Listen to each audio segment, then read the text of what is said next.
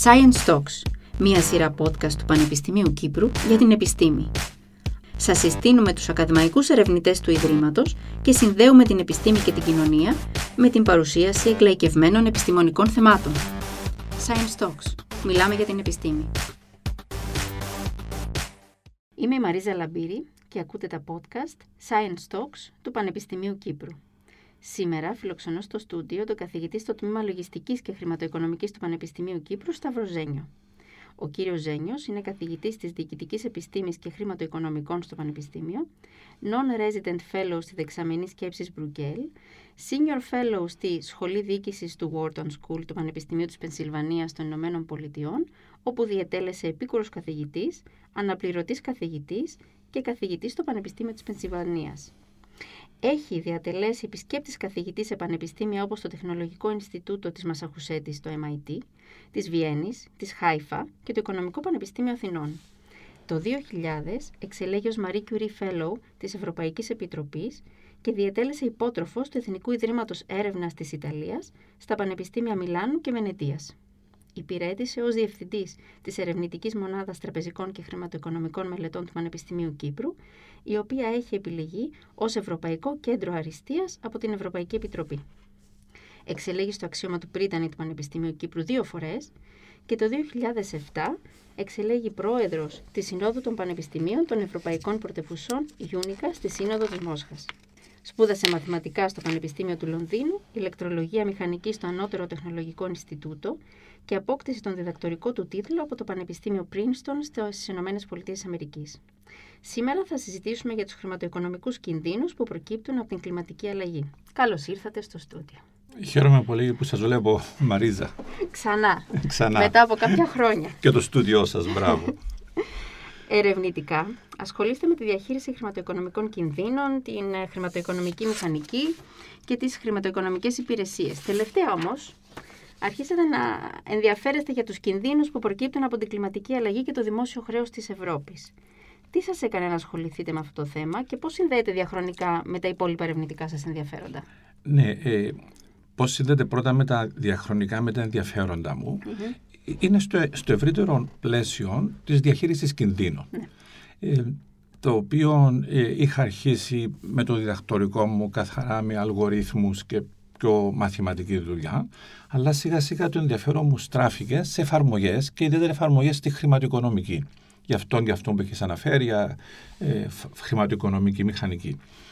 Ε, με την κρίση του, του 2013, ε, η οποία μας είχε βρει και αμέσως μετά που είχε λήξει η θητεία μου στην Βρετανία και ψαχνόμουν λίγο τι κάνω τώρα και εκεί βρήκα ότι τα θέματα του δημόσιου χρέους, τα οποία ήταν ένα καυτό θέμα των τότε καιρών, ε, και είχα, ακόμα είναι. Και, και ακόμη είναι, και ακόμη είναι θα το πούμε, ναι. ε, είχα κάτι να πω που δεν είχε λεχθεί, επειδή είχα αυτή την προσέγγιση της διαχείρισης κινδύνων και τη χρήση μοντέλων, ε, προσωμιώσεων κάτω από ακραία σενάρια.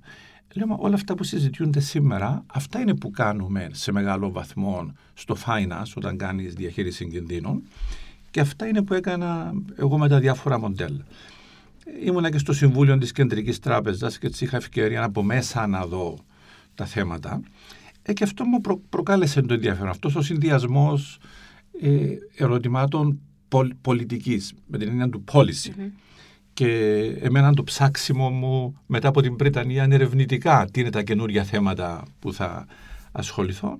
Οδηγήθηκα προς τη διαχείριση κινδύνων για το δημόσιο χρέος. Ε, είχαμε γράψει ένα επιστημονικό άρθρο ε, με ένα συνεργάτη από την Ιταλία. Τον Ιούλιο του 2021, αυτό; Το, όχι, αυτό το είχαμε γράψει πολύ πιο πριν. το είχαμε γράψει γύρω στο 14-15. Και είχαμε βρει ότι το ελληνικό δημόσιο χρέος δεν είναι βιώσιμο όταν λέγανε όλοι ότι είναι βιώσιμο. Ναι. Στην αρχή είχαμε πει με τον συνεργάτη μου. Υπάρχει μεγάλο debate για αυτό το θέμα. Ακριβώς.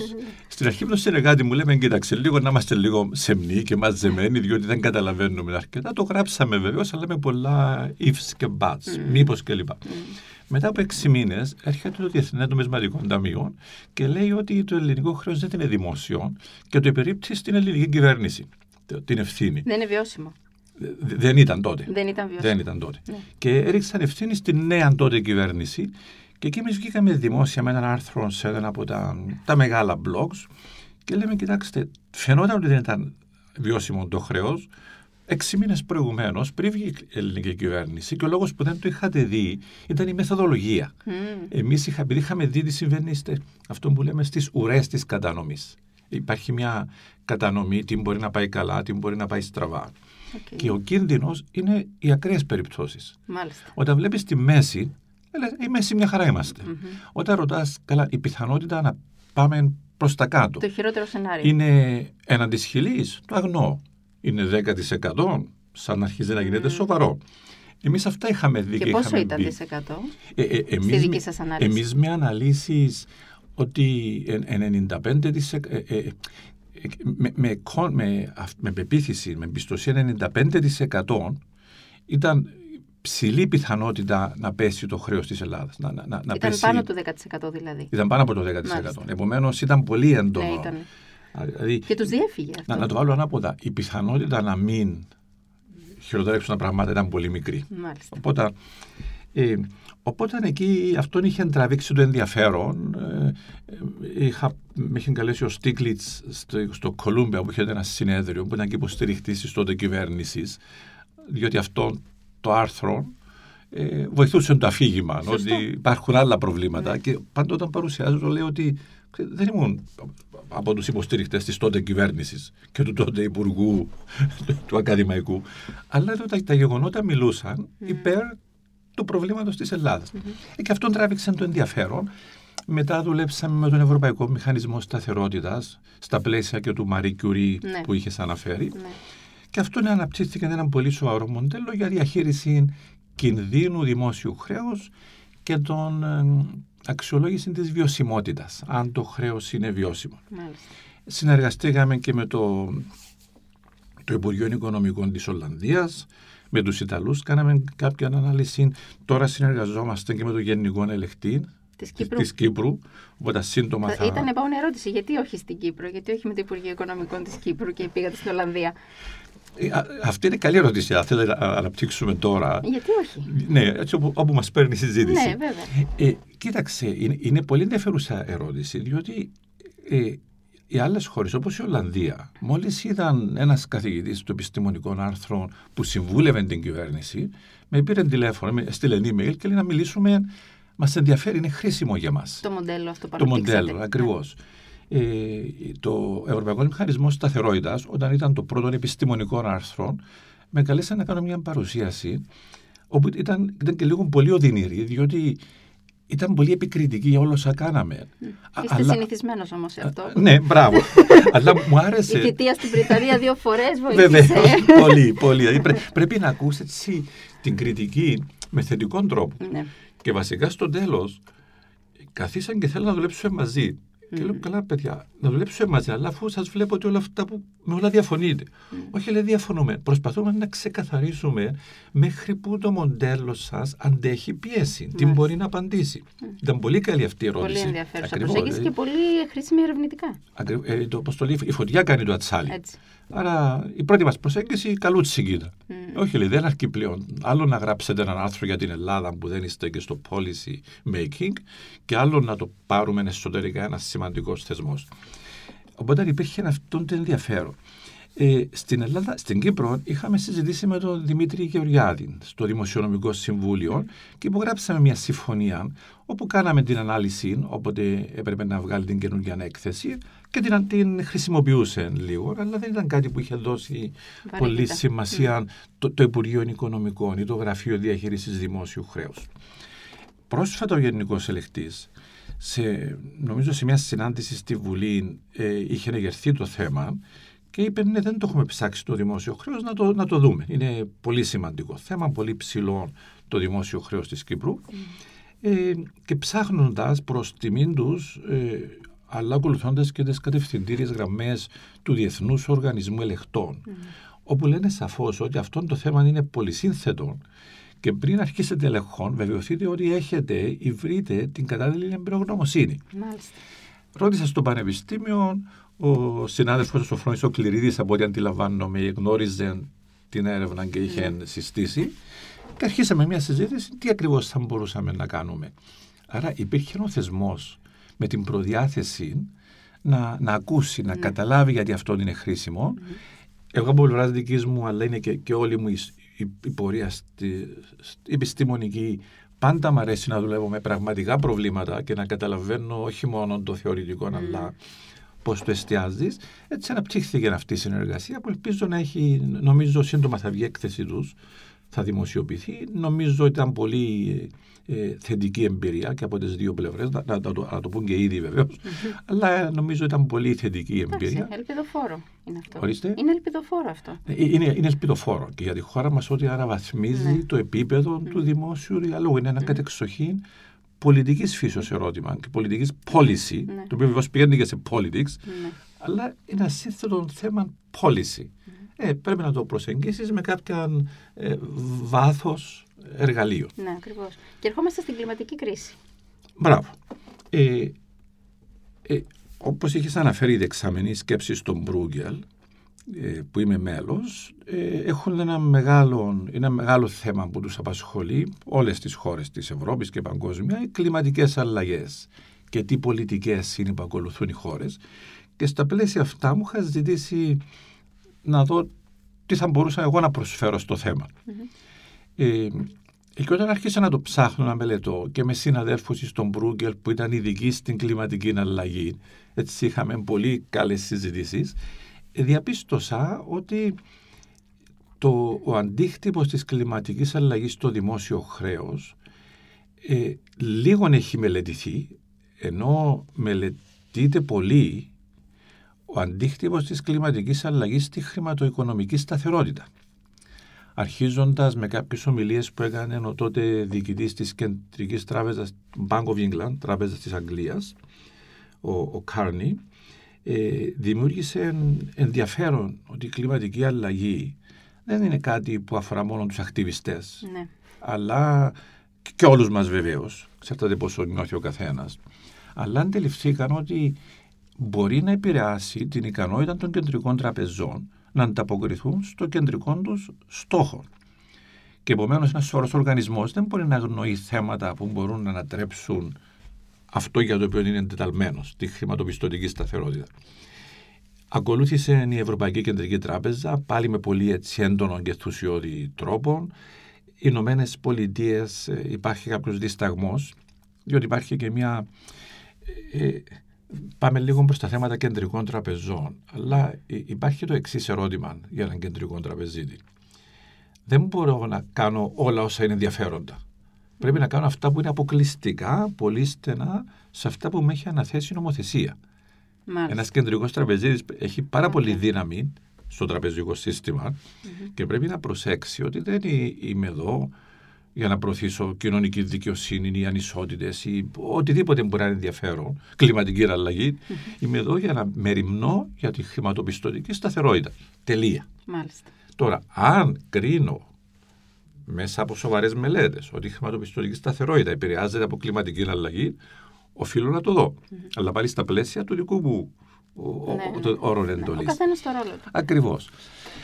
Επομένως από εκεί είχα διαπιστωθεί πολύ ότι ένα θέμα που δεν έχει συζητηθεί οι επιπτώσεις κλιματικής αλλαγής στα δημόσια οικονομικά ναι. ή στο δημόσιο χρέος Ε, έτσι γράψαμε αυτόν το άρθρο για το οποίο υποθέτω θα ρωτήσεις. Ναι. Το έχω διαβάσει με φοβερό ενδιαφέρον όπως σας έλεγα πριν, ακόμα και εγώ που δεν είναι η ειδικότητά μου αυτή. Βέβαια, ο κόσμος δεν ξέρει ότι μαζί κάναμε το dissertation μου για το MBA, που είχε σχέση με τη διαχείριση ρίσκου. Άρα, άρα σε ένα επίπεδο τραπεζικό, αλλά τουλάχιστον μπορώ να καταλάβω ναι. μετά από τόσα χρόνια μαζί σας. Ναι. Αυτό το άρθρο λοιπόν που δημοσιεύτηκε πολύ πρόσφατα, τον Ιούλιο του 2021, ναι. αναφέρεται ότι η έκθεση των κρατών της Ευρωπαϊκής Ένωσης στους κλιματικούς κινδύνους μπορεί να είναι οξία από ακραίε καιρικές συνθήκες, επιπτώσεις στην παραγωγικότητα, ε, που βέβαια γίνονται από την σταδιακή αύξηση της ε, θερμοκρασίας, τη μετάβαση σε μια οικονομία χαμηλών εκπομπών άνθρακα, που και αυτό είναι ένα πολύ σημαντικό θέμα που συζητείται φοβερά. Ε, και όλα αυτά έχουν αποτέλεσμα την ανατιμολόγηση των περιουσιακών στοιχείων. Ερχόμαστε λοιπόν από την κλιματική κρίση στην οικονομια Μπορούν οι καινοτομίες που σχετίζονται με το κλίμα να τονώσουν την ανάπτυξη ή μόνο απεσιόδοξα μπορούμε πλέον να δούμε την κατάσταση; Έχουμε φτάσει σε ένα σημείο το ναι. point of no return. Ε, ε, είναι δύο ερωτήματα, ναι, είναι δύο ερωτήματα. σύνθετα εδώ.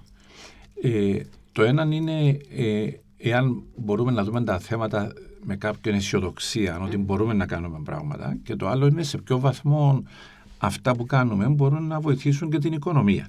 Ναι. Ε, που είναι ένα μεγάλο κίνητρο μπο, για τα κράτη, έτσι. Μπο, μπορείς να λύσεις το ναι. πρόβλημα και αν λύσεις το πρόβλημα μπορεί να είναι ωφέλιμη έστω και δεν έχεις πρόβλημα. Σωστό. Δηλαδή το, το, το, το ότι εγώ κυκλοφορώ με το ποδήλατο μου είναι πολύ ωφέλιμο για μένα, ανεξάρτητα το αν αυτό μειώνει ή δεν μειώνει τους ρήπους. Λοιπόν, ας πάρουμε το πρώτο. Ε, μπορούμε να κάνουμε πράγματα. Ε, ενώ υπάρχει μεγάλη αβεβαιότητα στις προβλέψεις από τους επιστήμονες του climate science για το πώς θα κινηθούν τα πράγματα, φαίνεται να υπάρχει συνένεση ότι η θερμοκρασία ανεβαίνει, ότι αυτό είναι ένα ανθρωπογενές φαινόμενο, έχει φτάσει σε επίπεδα που δεν έχουμε ξαναδεί στην ιστορία, δηλαδή στη, πάμε πίσω εκατοντάδες χιλιάδες χρόνια. Και επίσης ότι όποτε υπήρχαν τόσο απότομες αλλαγές της θερμοκρασίας ενεργοποιούνταν στο, στο οικοσύστημα κάποιοι φαύλοι κύκλοι που μπορεί να αποβούν καταστροφικοί. Ε, άρα υπάρχει ανησυχία ότι εδώ συμβαίνει κάτι το οποίο μπορεί να είναι πολύ καταστροφικό και, και οφείλεται σε εμάς, άρα πρέπει να το χειριστούμε. Μάλιστα. Και ο χειρισμός σημαίνει δύο πράγματα που τα έχεις αναφέρει, αλλά να τα εξηγήσουμε λίγο. Ο, ε, ο ένας είναι Επίσης, οι, οι μελέτες δείχνουν ότι η άνοδος της θερμοκρασίας οφείλεται στη συγκέντρωση διοξιδίου του άνθρακα στην ατμόσφαιρα και άλλων ε, αερίων του, του θερμοκηπίου, όπως τα αποκαλούν, greenhouse gases. Άρα το πρώτο ερώτημα, τι κάνουμε αφού ανθρωπογενώς η δική μας οικονομία παράγει αυτά τα αέρια που προκαλούν το πρόβλημα, πώς μπορούμε να μειώσουμε αν και αν μπορούμε. Και, και, και, να τα μειώσουμε υπάρχουν διάφορες προσεγγίσεις. Η μία είναι ε, εκπέμπεις λιγότερα αέρια. Ο άλλος είναι μπορούμε να αφαιρούμε από την ατμόσφαιρα το διοξείδιο του άνθρακα και να τα αποθηκεύουμε. Δηλαδή αν το πάρεις όλα αυτά τα αέρια και τα μετατρέψεις σε, σε, στερεών και τα φυλάξεις σε μια αποθήκη, λύσες το πρόβλημα. Δεν το, απλώς δεν είναι τόσο εύκολο να ναι. αφαιρέσεις όλους αυτούς τους τόνους. ναι, ακριβώς. Ναι. Ε, ε, οπότε ε, η τεχνολογία αναπτύσσεται προς αυτήν την κατεύθυνση. Μπορούμε να κάνουμε πράγματα. Ε, εδώ όμως γύρεται, άρα το ένα είναι αυτό που λέμε mitigation. Τι κάνουμε για να ελαχιστοποιήσουμε τις επιπτώσεις. Όμως η μετα, μετάβαση που το έχεις αναφέρει από ενέργεια από το καύσιμο του άνθρακα ή το πετρέλαιο και τα παράγωγα, fossil fuels, σε καθαρή ενέργεια, αυτό δεν έχει κινδύνους για μια οικονομία. Mm. Ε, αν είσαι στη Σαουδική Αραβία και η οικονομία σου στηρίζεται στο πετρέλαιο, τεράστιος κίνδυνος.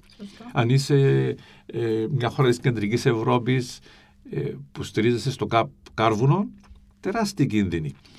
Αν είσαι μια χώρα όπως την Κύπρο, όπου η παραγωγή ηλεκτρικής ενέργειας είναι με, με πετρέλαιο, ε, η μετάβαση στο καθαρό αέριο μας στοιχίζει.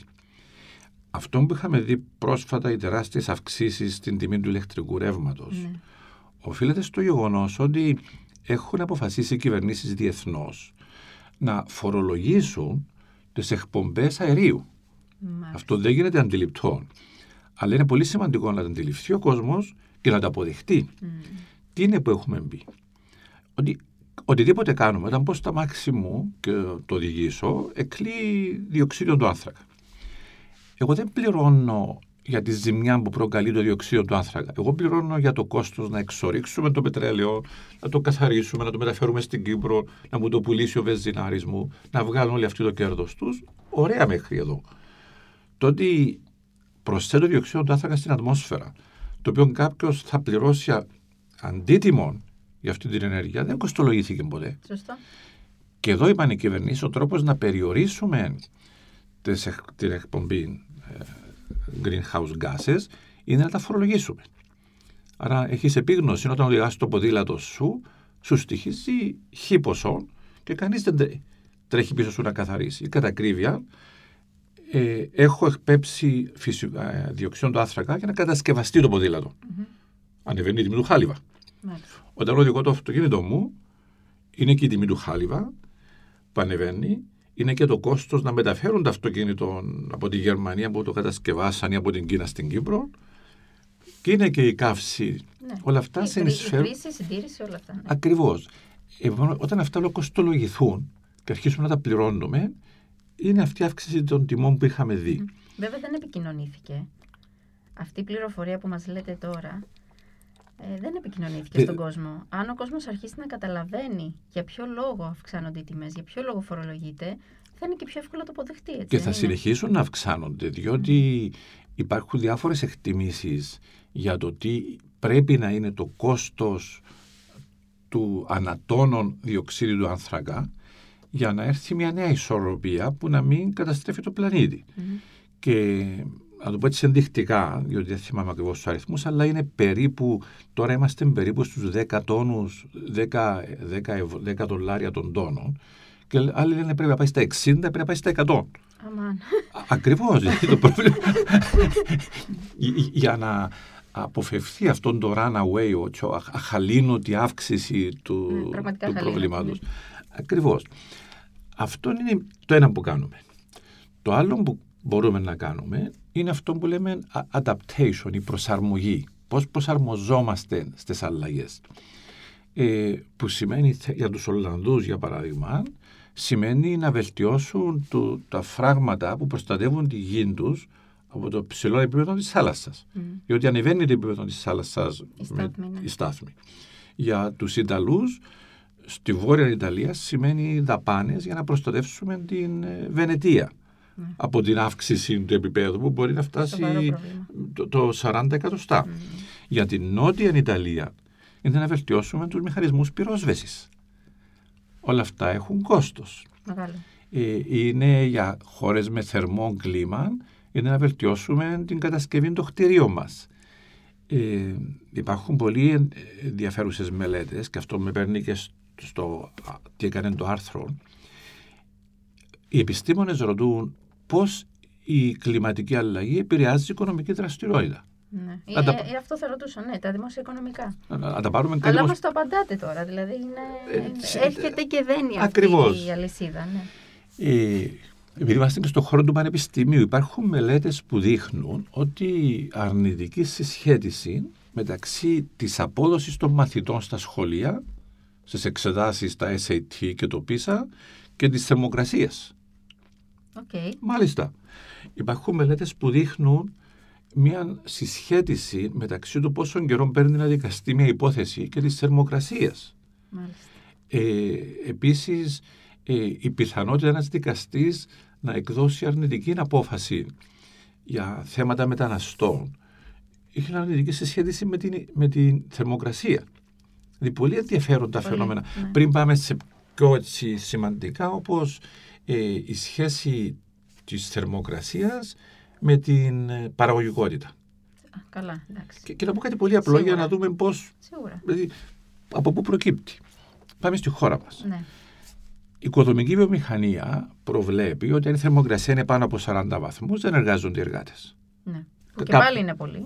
Και πάλι, αλλά σκέφτου τώρα, εάν 40 βαθμούς θερμοκρασίας έχεις 3 μέρες το χρόνο ή έχεις 15 μέρες το χρόνο. Οι 35 μέρες το χρόνο. Τεράστιος αντίκτυπος αν είσαι ένας επιχειρηματίας οικοδομική βιομηχανία. Πριν πάμε σε αυτό που έχεις πολύ σωστά αναφέρει, άλλο το να εργάζεσαι στους 20 βαθμούς, στις κάλουσες, και άλλο στις 35, και άλλο στις 38. Ε, βέβαια. Επομένως ό- όλα αυτά είναι που ε, συνθέτουν τις επιπτώσεις της κλιματικές αλλαγές. Άρα αρχίσαμε να λέμε για adaptation. Ε, στη χώρα μας το θέμα του κλιματισμού στα σχολεία, στα δημόσια σχολεία, με αυτήν την προσέγγιση είναι τεράστιο θέμα. Τεράστιο. Ε, αν θέλουμε να διατηρήσουμε ε, ανθρώπινο δυναμικό που να είναι καλά καταρτισμένο και παραγωγικό και δεν μεριμνήσουμε να προσαρμοστούν τα σχολεία μας, η επιστήμη μας λέει θα έχουμε μια φθήνουσα πορεία. Όπως ανεβαίνουν οι θερμοκρασίες, Μμ. συνεχώς χειρότερα θα πηγαίνουν τα παιδιά μας. Ευθύνουσα μια ανάλογη απόδοση. Ακριβώς. Ε, όμως, τα τελευταία δύο χρόνια η προσοχή μας έχει στραφεί στη διαχείριση της πανδημίας COVID-19. Μήπως αυτή η πρωτόγνωρη κατάσταση έχει επισκιάσει τους κινδύνους που προκύπτουν από την επιτάχυνση της κλιματικής αλλαγής; Ναι, το, το αναφέρω και στο άρθρο, ήταν και λίγο η εισάγωγη έτσι προειδοποιητικά. Όμως ήταν προσωρινό, δηλαδή η, ανθρωπότητα έστρεψε την προσοχή σε αυτόν το άμεσο πρόβλημα του δεν έπρεπε να χειριστεί, έπρεπε αμέσως να φτιάξουμε νοσοκομιακές μονάδες, έπρεπε αμέσως να κλείσουμε τις οικονομίες, να αγοράσουμε όλοι οι μάσκες. Ε, Όμως, ε, εάν δούμε τις πολιτικές όπως της Ευρωπαϊκής Ένωσης, το Next Generation EU, τι έχει αποφασίσει να κάνει η Ευρώπη για να διαχειριστεί αυτό το θέμα, την πανδημία εννοείται. Την, πανδημία, ναι. το είχα και με πολιτικές βιωσιμότητας. Άρα ναι. τα, τα, τα, πολλά χρήματα που ακούμε δίνει η Ευρώπη για να βοηθήσει τα κράτη-μέλη σε αυτήν τη δύσκολη κατάσταση, ε, είχα συνδεθεί, θα τα πάρετε νοουμένου ότι θα τα δαπανίσετε σε πολιτικές που συνάδουν με το στόχο της βιωσιμότητας. Mm. Που σημαίνει ανταπόκριση στην κλιματική αλλαγή. Άρα επισκιάστηκε το πρόβλημα, αλλά ήταν προσωρινό αυτό που έγινε. Επίσης και μια αναγνώριση ότι τέτοιου είδους ε, φαινόμενα όπως της πανδημίας δεν είναι άσχετα και με τις κλιματικές αλλαγές. Ναι, το γεγονός ότι καταστρέφουμε βιοτόπους mm. και αναγκάζονται τα ζώα να αποδημήσουν, να, να, μετακινηθούν, ακριβώς, να, ακριβώς. να έρθουν πιο κοντά στις πόλεις. Ακριβώς. Παρ' όλα αυτά, ε, οι χώρες θα μπορέσουν να αποπληρώσουν τα χρέη που δημιουργήθηκαν λόγω της COVID-19, ενώ και σε σχέση με, τα, με τις υποχρεώσεις τους ή με τα σχέδιά τους για την αντιμετώπιση της κλιματικής κρίσης. Ναι. Μας είπατε πριν για υποδομές, για φράγματα, για άλλου είδους υποδομές που οι χώρες πρέπει να κάνουν για να προστατεύσουν τις πόλεις τους. Τη δημόσια υγεία. Τη δημόσια υγεία. Είπαμε για φωτιές, Μήπως ναι. τώρα όλα τα χρήματα έχουν μετακινηθεί προς την ε, δημιουργία υποδομών για την υγεία και έχει παραμεληθεί το θέμα της κλιματικής αλλαγής; Μα όπως είπαμε Μαρίζα, το, το Next Generation EU έχει δώσει στα κράτη-μέλη επιλογές να χρησιμοποιήσουν τα χρήματα για σκοπούς βιωσιμότητας. Ε, τα περισσότερα κράτη-μέλη έχουν δώσει μεγάλο ποσοστό των χρημάτων στην πράσινη οικονομία. Άρα αυτό είναι θετικό. Ε, στην Κύπρο θα ήθελα να το να είμαστε περισσότερο, δηλαδή πιο, πιο δυναμικοί σε αυτό το θέμα. Ναι. Ε, είμαστε λίγο κάτω από το μέσον όρο, mm-hmm. όμως λάβεις υπόψη ποια είναι η κατάσταση της χώρας μας και πόσο εκτεθειμένοι είμαστε στις κλιματικές αλλαγές. Ε, Ακριβώς. Πρέπει να είμαστε πάνω από τον μέσον όρο. Πιο ευαίσθητοι. Πιο ευαίσθητοι, ακριβώς.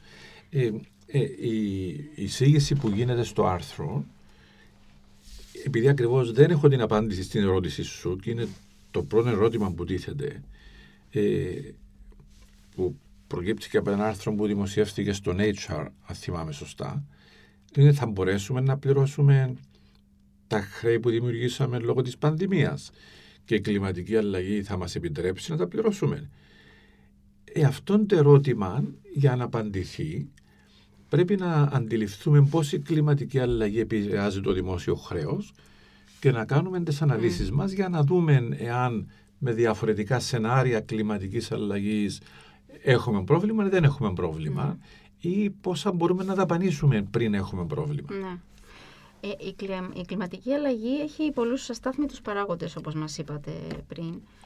Ήθελα να σας ρωτήσω πόσο διαφανή είναι τα δημοσιονομικά σχέδια των κρατών σήμερα όσον αφορά στην έκθεσή τους στο κλίμα; Λαμβάνετε υπόψη το κόστος που σχετίζεται με το κλίμα και πώς επηρεάζεται, πώς επιμερίζεται ο κίνδυνος; Ναι, πολύ καλή ερώτηση και η απάντηση είναι δυστυχώς όχι, δεν υπάρχει αρκετή διαφάνεια. Από ποια άποψη δεν είναι κάτι που οι χώρες έχουν αποφασίσει ότι πρέπει να το παρακολουθούμε και να το δημοσιοποιούμε. Ναι.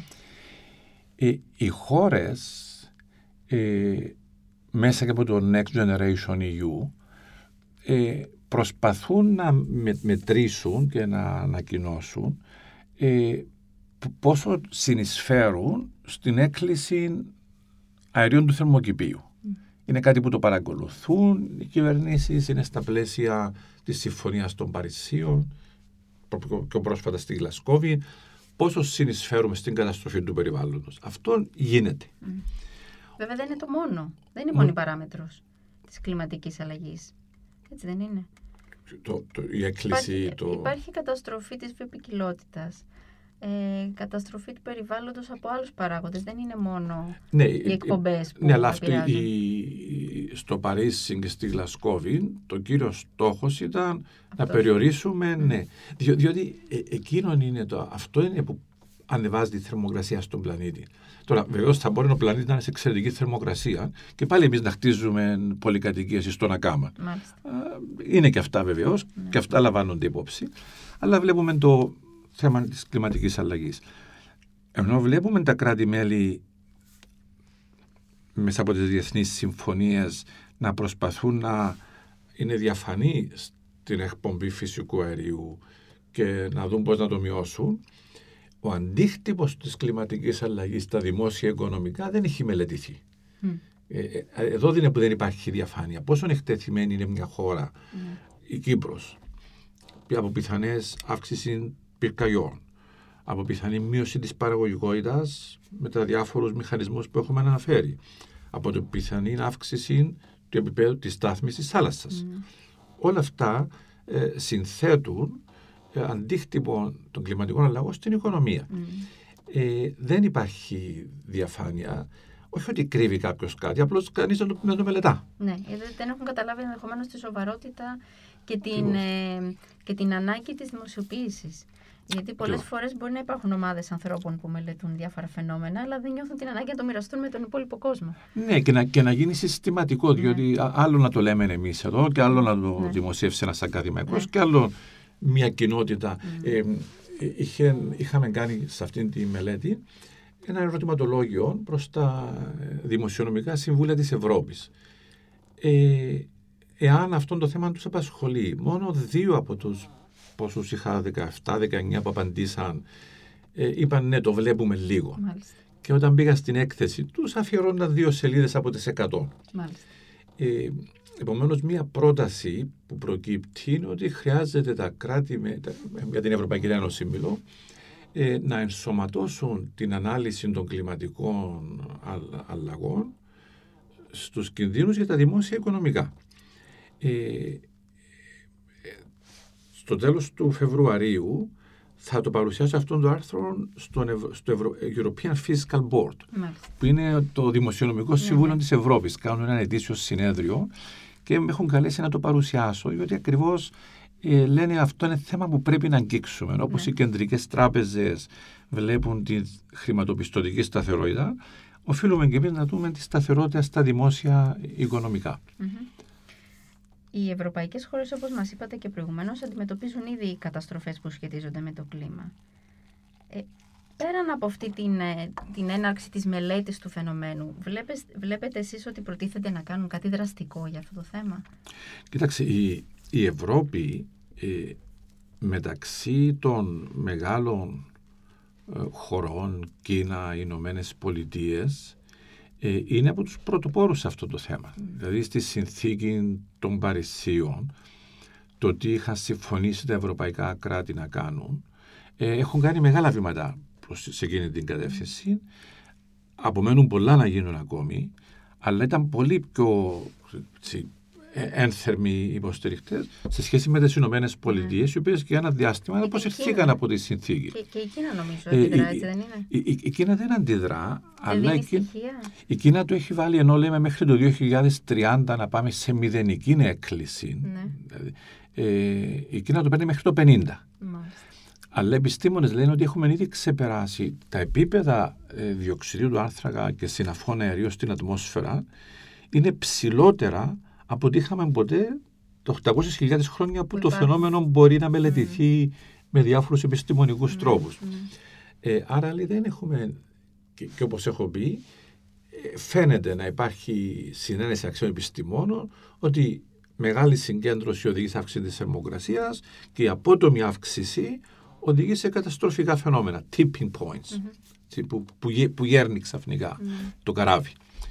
Ε, και λέει αυτή η μεγάλη αύξηση ε, είναι πρωτοφανής, πρέπει να τη χειριστούμε. Σύντομα, δεν είναι κάτι που το- σε δε, τρεις Ναι. αιώνες. Άρα μάλλον το 50, 2050 δεν είναι εφικτός στόχος για την Κίνα.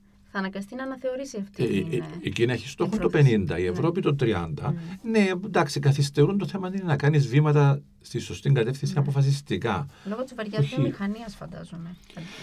Κοιτάξτε, η συζήτηση τώρα που είναι ενδιαφέρον, ξέρεις, οι, οι πολιτικές πτυχές του θέματος, έρχονται χώρες όπως η Ινδία και η Κίνα. Ε, η, η Κίνα έχει λιγότερη έκκληση διοξείδου του άνθρακα ανά άτομο από ό,τι έχουν οι Ηνωμένες Πολιτείες Μάλιστα. σήμερα. Με μεγάλη διαφορά. Ενδιαφέρον στατιστικό στοιχείο. Όμως είναι πολύ περισσότεροι Κινέζοι. Ναι. Άρα το ερώτημα τώρα είναι μειώστε οι Αμερικάνοι τις εκκλήσεις σας στο μισό ο καθένας για να έχει πιο μικρό αντίκτυπο ή να μειώσει ο κάθε Κινέζος κατά 10%. Και μετά έρχονται οι χώρες όπως η η Ινδία ή όπως η Αφρική και λένε μα το πρόβλημα που έχουμε σήμερα δημιουργήθηκε διότι εσείς οι αναπτυγμένες οικονομίες από το 1750 που ανακαλύψατε εσείς τη μηχανή εσωτερικής καύσης έχετε φορτώσει την ατμόσφαιρα. Μμ. Ε, τώρα τι σημαίνει να μοιραστούμε όλοι το βάρος; Πρέπει να το μοιραστείτε περισσότερο εσείς που το δημιουργήσατε. Άρα υπάρχουν αυτές οι, οι συζητήσεις. Με τη Μέση Ανατολή και την Αφρική γενικότερα τι γίνεται; Είναι προετοιμασμένες να αντιμετωπίσουν την κλιματική αλλαγή; Ε, Βεβαίως όχι. Βεβαίως όχι και είναι από τις περιοχές που πλήγονται, πλήττονται και περισσότερο. Ε, έχω κάποια στοιχεία στο άρθρο που δείχνει ότι ενώ η Ευρώπη είναι από τις πιο προνομιακές περιοχές του πλανήτη και τι εννοώ προνομιακές, κανείς δεν, είναι, κανείς δεν μπορεί να κρυφτεί από το φαινόμενο αλλά η Ευρώπη είναι από τις περιοχές που έχουν τους χαμηλότερους αντίκτυπους και είναι και σχετικά καλά προετοιμασμένη. Ε, όταν πάμε, έψαξα λίγο τις γειτονικές μας χώρες, εδώ στη γειτονιά μας, Αλγέρια, ε, Αίγυπτος, ε, και φ- αυτές αρχίζουν να πηγαίνουν προς την κατεύθυνση που είναι μεγαλύτερος ο αντίκτυπος και λιγότερο προετοιμασμένες. Ε, επομένως, βεβαίως αυτές οι χώρες είναι σε δύσκολη κατάσταση. Και επηρεάζουν και την υπόλοιπη Ευρώπη, βέβαια. Μπράβο. Ε, ε, εδώ είναι δηλαδή, πέραν της κοινωνικής αλληλεγγύης και έναν πλανήτη να έχουμε να τον προστατεύσουμε. Υπάρχουν και άλλα. Μελέτες δείχνουν ότι κλιματικές αλλαγές ε, εντείνουν την πολιτική αστάθεια. Α, Έχουμε, έχουμε μελετηθεί σε, σε πιο έτσι μάικρο, μικρό επίπεδο σε χώρες της υποσαχάριας Αφρικής. Χρονιές που είχαν μειωμένη βροχόπτωση ή δυσανάλογα ψηλή θερμοκρασία υπήρχαν περισσότερες συγκρούσεις, περισσότερες εμφύλιες συγκρούσεις Και μετακινήσεις πληθυσμών. και μετακινήσεις πληθυσμών. Άρα το τι συμβαίνει στην περιοχή μας δεν μπορεί να μας αφήσει ασυγκίνητους. Βέβαια. Γιατί μπορεί να είμαστε πολύ καλά προετοιμασμένοι, αλλά επειδή πρόκειται για ένα παγκόσμιο φαινόμενο, άσχετα πόσο καλά έχουμε προετοιμαστεί ως Ευρώπη, αν οι γείτονες χώρες, όπως περιγράψατε, δεν λάβουν αντίστοιχα μέτρα με την Ευρωπαϊκή Ένωση, δεν θα καταφέρουμε να αντιμετωπίσουμε αποτελεσματικά το φαινόμενο. Ε, τ- τ- Πολύ σωστά το λες. Η μια διάσταση είναι ότι πρέπει όλοι να συνεισφέρουν για να μειωθεί αυτή η αρνητική κατάσταση και επίσης πρέπει όλοι να προετοιμαστούν για να ανταποκριθούν. Εάν συνεισφέρεις μόνο εσύ, έστω και μια μεγάλη χώρα, ξέρω, όλη η Ευρώπη ή η Κίνα και δεν συνεισφέρουν οι άλλοι, δεν θα λύσεις το πρόβλημα.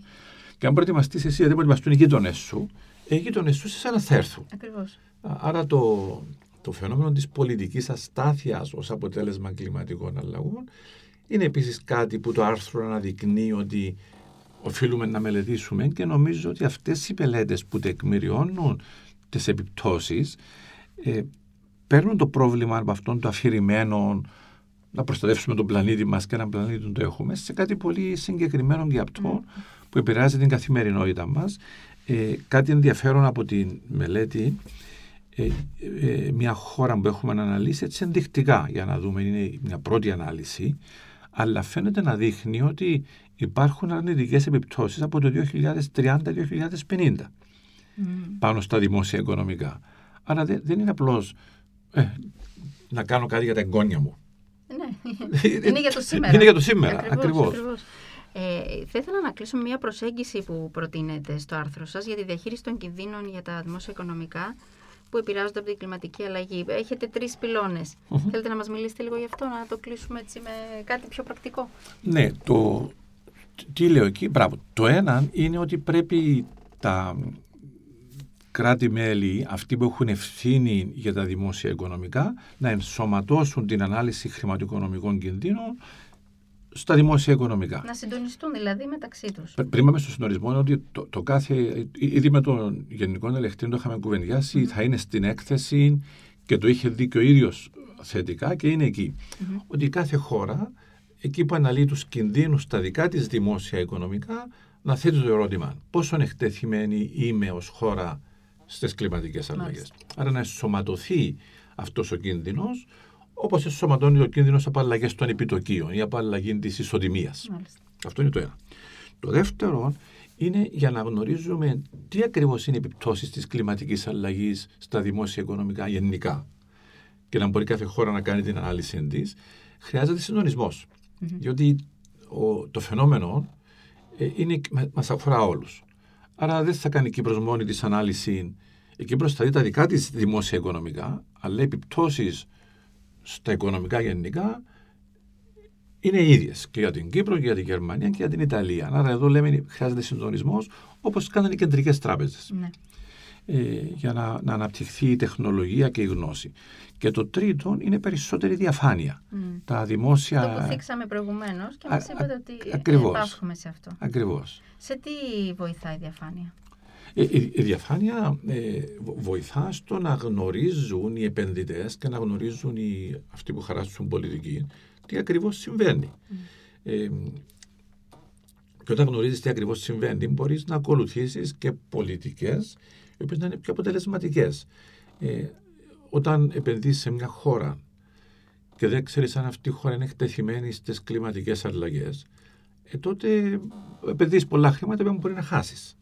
Ή ε, εάν επενδύεις δημόσιο χρήμα στη χώρα σου και δεν ξέρεις τις επιπτώσεις των κλιματικών αλλαγών, ε, πού επενδύεις; Mm-hmm. Δηλαδή, οι, οι Ολλανδοί ε, θα επενδύσουν να κάνουν ξενοδοχεία στην παραλία; Όχι, θα επενδύσουν στο να ανεβάσουν τα επίπεδα των, των, των, φραγμάτων τους, προστατεύουν τη χώρα τους. Mm.